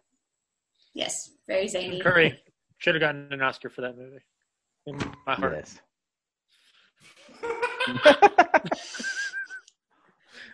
James, rebuttal. James is really angry. No, no, wow. no, why? My, my reaction was something along the lines of, "Who, who gives a fuck?" Like, uh, now I gotta It's go Tim look up. Curry. It's Tim Curry. He's a he's a treasure. Yeah, but uh, uh, he like he's a tre- he. No, no, we don't even need to have this conversation. No, no, no. You know what? He's such a treasure that we're still talking about him despite not having an Oscar. And so it is true. Yes. That is true. Lest we Yeah. forget, the Oscars don't mean a fucking thing. Yeah. He deserves an Oscar for his performance in Disney's The Three Musketeers, where he beautifully chews scenery. It's wonderful. Nigel you know, Rod Stewart deserved an Oscar for best performance of a song with Bryan Adams and Sting. Is really the Oh, travesty man. from that movie. Oh my god, that song is so good. I, I, actually, actually, in all seriousness, I think you're right on that one. I, I, I'm totally right on that like, one. That that is like top fifty best songs written for movies ever. Like You want to hear a, a Rod higher. Stewart uh, fun fact about that? Originally, it was supposed to be, I think, Bruce Springsteen, and he backed out, and they called Rod Stewart, and he flew out that day, learned the song on the plane, and then did his part. to have and to hold. Bow. Yeah. Uh, Brad's not going to share screen that. What the fuck? Don't, Oh. don't encourage him, Ryan. He'll just make us watch Turtles again. That was the only song that could get Stevie Winwood out of my head. I, I was resetting my NES. Sorry, what was going on? Uh, I, I had to blow on the cartridge. Anyways, uh, because of the shitty coronavirus, we are gonna go back in time all the way to 1987, where Fred Savage was still a kid and Peter Falk was still alive. And we're gonna talk about uh, um, one of the uh, most beloved films of all time. And uh, again, Corinne did uh, a really cool thing, got people really engaged in her movie Madness. And Princess Bride, I believe, upset The Dark Knight pretty handedly in the uh, yes, um, the the greatest uh, and the winner of movie Madness. Uh, the sound, James. Yeah, James, you have to mute yourself. Your speakers. Well, maybe he shouldn't unmute himself, or otherwise we'll get. Oh wait, there's Rod. Stewart. There's Rod Stewart. He's right there. He's wearing a, like a really. Oh, you gotta share the fluffy audio. Shirt. Look at that, 86 million views.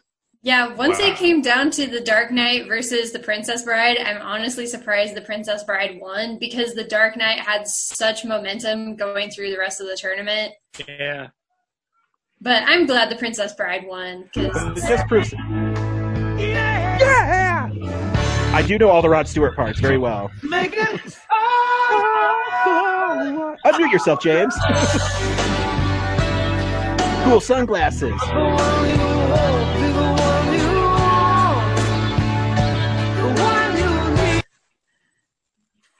Right. Keep it under 30 seconds. Remember that. um, so yeah, I mean, it'll be silly to say if you should go see The Princess Bride because everybody hopefully has seen it. Um, and I mean, reviewing it, I think it's kind of weird too. So I guess we could just talk about why we love this film, um, and watch. Uh, did it just say Wallace Shawn movie down there? Because it is a Wallace Shawn movie. it's his movie. You gotta ta- Conceivable. you gotta tag your YouTube videos with the the most sought after tags.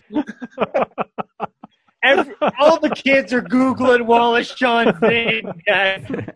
This isn't even a contest But it's over who's great. the most It's- popular actor. it's the official trailer. So someone has actually, you know, put that as part of the heading for the official. Are we on Wallace Shawn's YouTube page? yes. It's this and Marriage Story. Love it. Just tell me when to play the trailer. Go ahead, play it.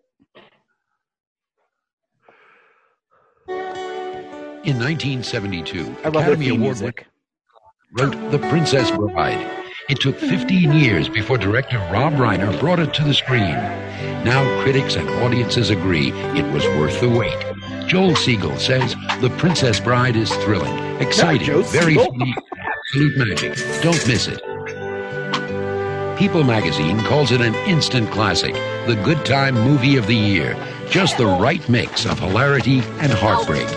The entire cast is superb, but the funniest is Billy Crystal. Oh, I'm not listening. Bill Harris says The Princess Bride is one of the best movies of the year, an absolute gem.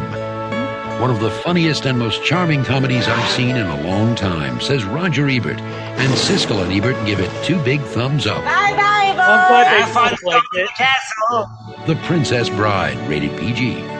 Now playing at theaters everywhere. Wallace Shawn at the end My of the Westley credits. will always come.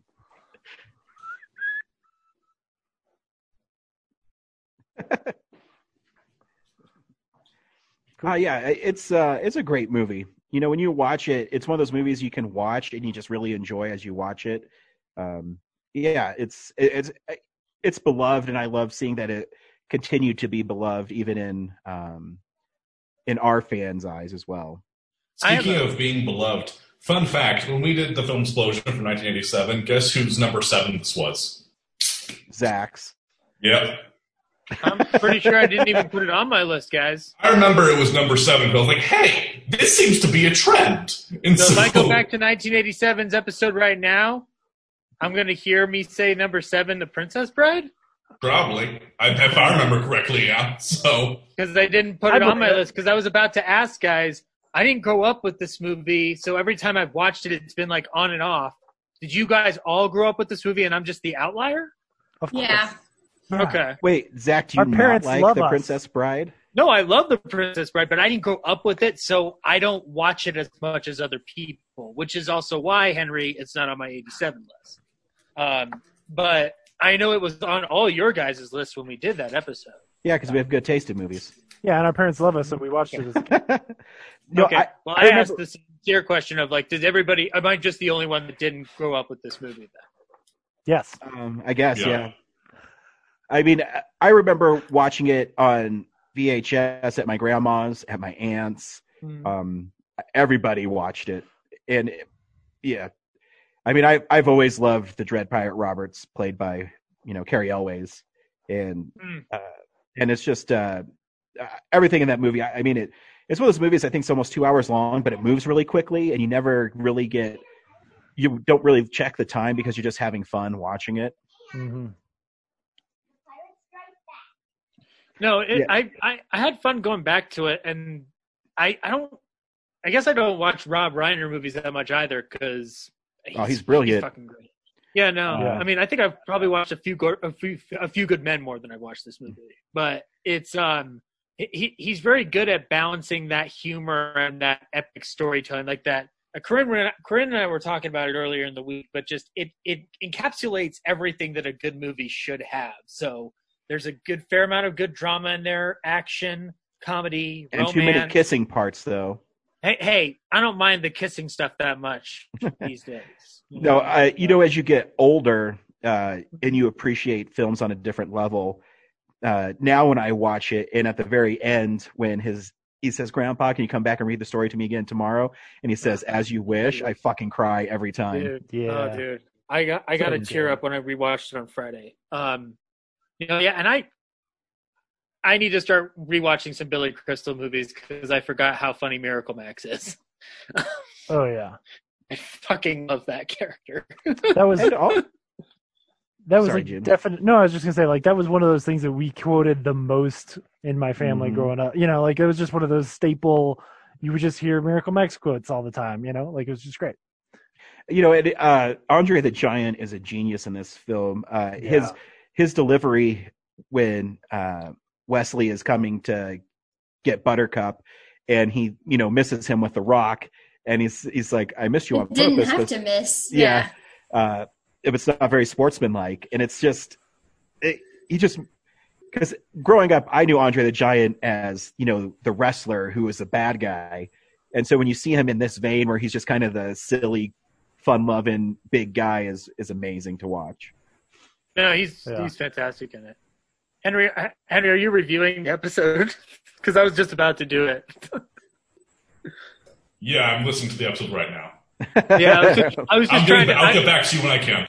yeah, 'cause I, I, now because granted, it has been three years. I don't remember. but I distinctly remember not even having it on my list, and um, either James or Brad introducing it. I don't know. I, th- I think a few years ago you you hadn't learned that lesson yet. So I think you tended to put the best film of the year somewhere around number seven. I mean, I think that sounds it, it makes sense to me. Well, it's also that that, like I said, it's not a film I grew up with. Um, but um, when I was saying earlier that Elwes was tapping into some of his Westley stuff into Robin Hood Men in Tights, like it's just like it, in Robin Hood Men in Tights, he ups the ante on the charm factor. Just this, his performance as Westley. It's like, how do you not fall? How I defy anybody to watch him in that movie and not fall in love with him the moment he says "as you wish" for the first time to Buttercup Yeah. because that's like the dreamiest look that one could give. So it, it's just it's fantastic. Yeah, Westley is kind of like smart Alec, but also charming in a way. And that's Dude, like you know when yeah. he like he he's charming when he wants to be, but he's also just kind of like a sarcastic little shit sometimes. Like Yeah. whenever Humperdinck, you know, catches them at the edge of the fire swamp, and he's just like, "Death first. Oh, you surrender to me? Very well, I accept." You know. oh, dude, Chris Sarandon. Chris Sarandon is Humperdinck. It's great. He's fantastic. I think he's really underrated in this movie. Yeah. Oh, dude, like his arrogance is astounding, and I love it. I I was just laughing my ass off every time he said anything. Um, the scenes where they're I would not say such things if I were you. the scenes where they're intercutting between what's happening to Buttercup and Wes- uh, Buttercup and Westley and him tracking them, like is some wonderful stuff. Um, uh, uh, the the powder, he's just like I'd, I'd smell it anywhere. like just he's uh, he's wonderful. You know, Unless and I- I'm wrong, and I am never wrong. They're headed straight into the fire swamp. you I, I'm a. I, I've said this many times. I'm a big fan of throwaway lines that are really funny, and this isn't even really a funny line, but um, when Westley introduces the iocane powder, and he says it'll kill you right away, and he says they're both poisoned. I developed a you know a intolerance to it or whatever. Yeah. I just love that little bit of play there. Um, Yeah. I love that movie. It's like it's something absurd that goes by so fast that you don't Exactly. realize that was funny until you think about it the next time. And you're like, wait a second, what did he say? yeah, he played him for, for a fool. whatever for whatever reason I watched like I found that clip on YouTube and I was reading the comments and a bunch of people were pointing out like, "Oh yeah, like yeah, sure, give your enemy like just smell whatever they put in front of you." It's like, yeah, Yeah. how did he know like the iocane powder wouldn't have just killed him just from inhaling it? And Yeah. Le- and Westley didn't even do anything to the cups. Right. Yeah. I, oh, that's true. Yeah. yeah. I don't know. I I don't look that deeply into movies. I just get like to be entertained. No, it is entertaining, and, And I don't Cary know why it's does it just for a. me. Oh yeah, Cary Elwes is great. I don't. Uh, so you're talking about the guy who plays Prince Humperdinck, and I, I don't know. Like I haven't seen anything else that he's in, as far as I know. But I just love the little touch of whenever Westley like stands up and he's like, "Drop your sword," and he's like, "Have a seat," and then for whatever reason, like him grabbing his sleeves on like his little like poofy shirt thing. I don't know. It's just really funny. I love like the little physical comedy bit that he does Yep. there. One one funny thing about it is like you know, so I I got into Christopher Guest movies. Um, whenever whenever like uh, Mighty Wind came out, my whole family Yeah. suddenly got into them, right? So like I don't know, I was probably 14, 15, somewhere around there, which is probably about the right age where you're actually gonna Sure. and think they're funny. right? Yeah. and watched all those movies, really enjoyed them. I think it was maybe five years later that I realized that was Christopher Guest in, uh, Because he's so great. He's so different, and he's so Yeah. menacing and awful, um, but funny. But just like the way he looks is silly and whatever. Like he Mhm. just doesn't look like Christopher Guest as I know him Yeah. as like you know the bass player in Mighty Wind or That's whatever. the guy who plays the count, right? Yeah. Yeah, the six fingered man. Yeah. Um, and so, you know, it was just like I'd gotten so used to watching him in traditional Christopher Guest movies that then I don't know what it was where I was watching Princess Bride and was like, holy shit. Like, Yeah. I never, if you'd ask me, like, who plays that guy? I'd be like, I don't know, some guy who never got his come up at, like, who never Yeah. got the career. He was- Henry. Yeah. My number seven was Predator. Oh, also a bad choice. And, Listen, yeah, that was I'm actually still the year. right. You, you know, no, no, you are weren't. because that Predator was my number three film from that year. Yeah, Ryan, this is also the episode where I sweeped you on Monster Squad. So It's all I'm- right. I'm, I'm terrible even three years later, I I, guess. I literally totally blew you out of the water with the fog this uh, in 1980. So I had Yeah, I but- had it coming. And and you know what? The fact the that it's even on anybody else's list other than mine is kind of a miracle because because it's Only well, like 13 films came out in 1980, and none of them are good except no, for more, more than 13. I also want to point out this would have been a lot easier, Zach, if you, like the rest of us, made a list on Letterboxd for your film Explosion.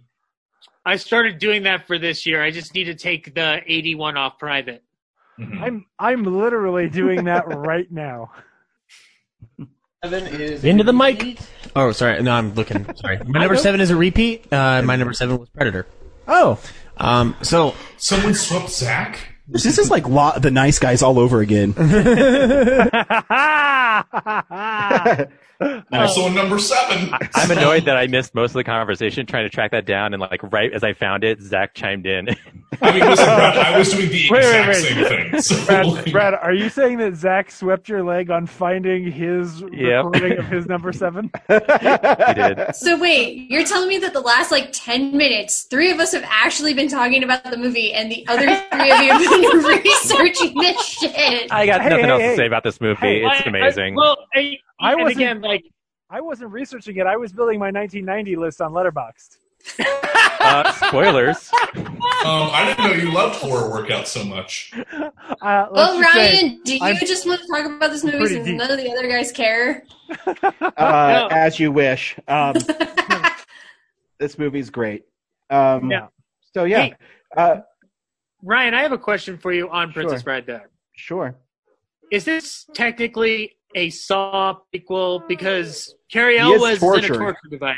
He is, and we think he get- dies, and he comes back. So Yeah. yes, And I'm just gonna say, Christopher Guest almost as indifferent to human life as Tobin Bell. yeah. Um, so going forward, we'll probably do more retro uh, reviews because we can't go to movie theaters. Corinne gave me a great idea for next week. We'll be doing uh, Teenage Mutant Ninja Turtles is celebrating yeah. its 30th anniversary.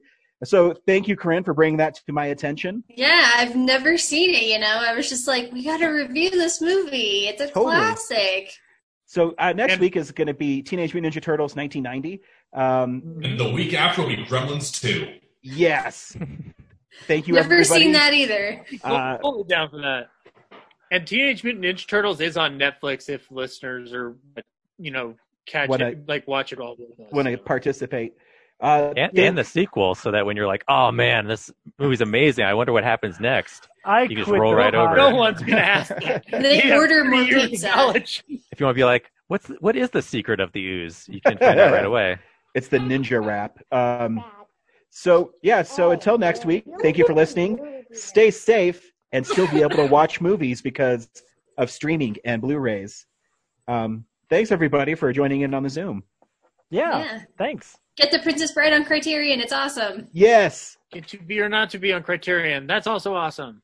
No, don't listen to Zach. Zach is permanently muted. Bye, Zach. Indiana Jones.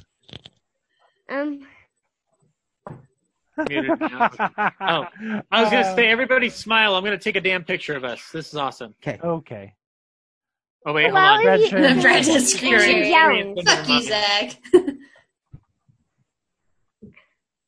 oh, is this the thing about the back that was terrible?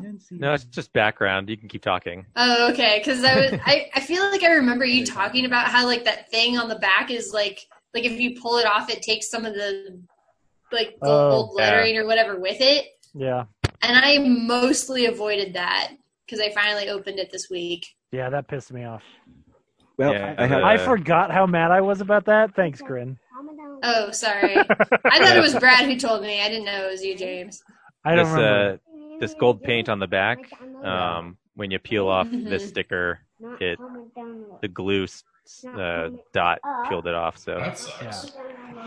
yeah. Um, so Yeah, I'm gonna. It only got like a little bit on mine. I think I got the S on As You Wish or something.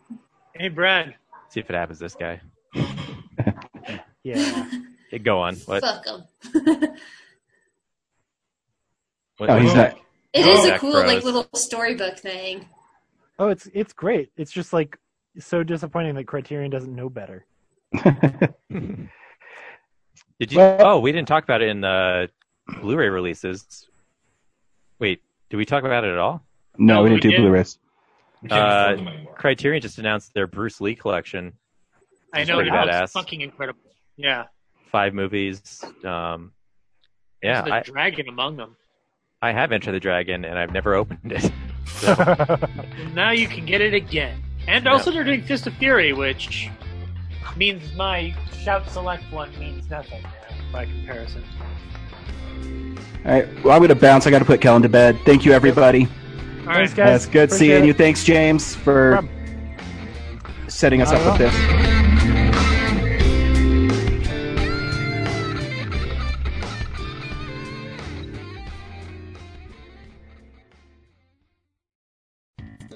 Thank you for listening to this episode of Real Nerds Podcast. Real Nerds Podcast is a production of Nebulous Visions Multimedia. Thank you to Sparks Mandrill and Plan 9 Studios for our kick ass theme song. Also, if you're in the Denver area and you're looking for a cool place to see movies, we see them at the Alamo Drafthouse in Littleton and now also in Sloan's Lake.